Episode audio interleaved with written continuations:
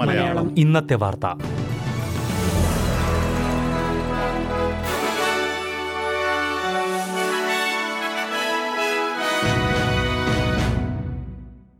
നമസ്കാരം. S B S Malayalam ഇന്നത്തെ വാർത്തയിലേക്ക് സ്വാഗതം. ഇന്ന് രണ്ടായിരത്തി ഇരുപത്തി മൂന്ന് ഡിസംബർ ഒന്ന് വെള്ളിയാഴ്ച.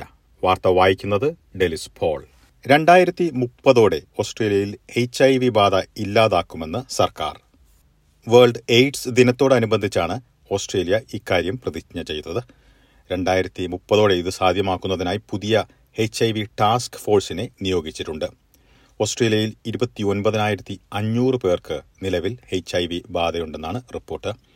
കഴിഞ്ഞ ദശകത്തിൽ എച്ച് ഐ വി ബാധിക്കുന്നവരുടെ നിരക്ക് പകുതിയായി കുറഞ്ഞിരുന്നു.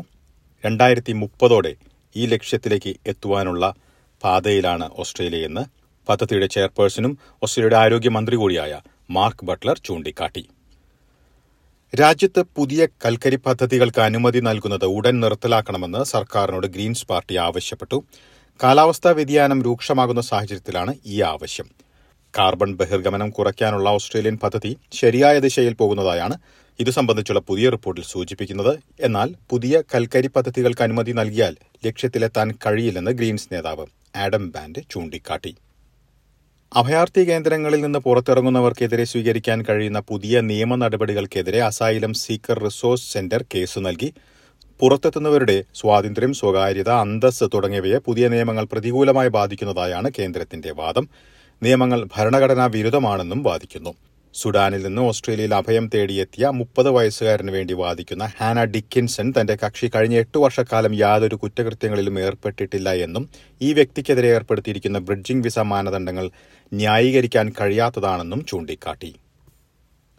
ഓസ്ട്രേലിയയിൽ തൊഴിൽ അന്വേഷിക്കുന്നവരെ സഹായിക്കാൻ ഉദ്ദേശിച്ചുള്ള ജോബ് സീക്കർ പദ്ധതി തൊഴിൽ അന്വേഷിക്കുന്നവരെ പ്രതികൂലമായി ബാധിക്കുന്നുവെന്ന് പാർലമെന്ററി അന്വേഷണ സമിതിയുടെ റിപ്പോർട്ട്. മേഖലയിലെ ചുവപ്പ് നാടയാണ് ഏറ്റവും വലിയ പ്രതിസന്ധിയായി മാറുന്നത്. വർക്ക് ഫോഴ്സ് ഓസ്ട്രേലിയയുമായി ബന്ധപ്പെട്ടുള്ള അന്വേഷണത്തിൽ എഴുപത്തിയഞ്ച് നിർദ്ദേശങ്ങൾ മുന്നോട്ട് വച്ചിട്ടുണ്ട്. തൊഴിലുടമകൾ പദ്ധതിയെ വിമർശിച്ചു. ആവശ്യത്തിന് പിന്തുണയും പരിശീലനവും ഇല്ലാതെയാണ് തൊഴിലാളികൾ എത്തുന്നതെന്ന് ഇവർ ചൂണ്ടിക്കാട്ടി. ഓസ്ട്രേലിയൻ സൈനികരുടെ സ്വകാര്യ വിവരങ്ങൾ ചോർത്തിയത് ആരാണെന്ന് കണ്ടെത്താൻ കഴിഞ്ഞിട്ടില്ലെന്ന് ഓസ്ട്രേലിയൻ പ്രതിരോധ വിഭാഗം അധികൃതർ അറിയിച്ചു.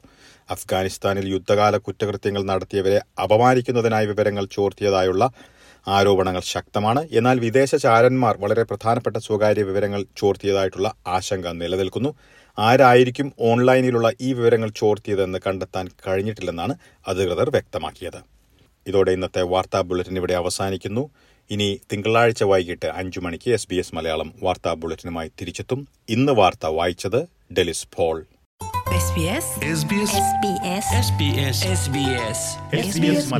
ഇന്നത്തെ വാർത്ത.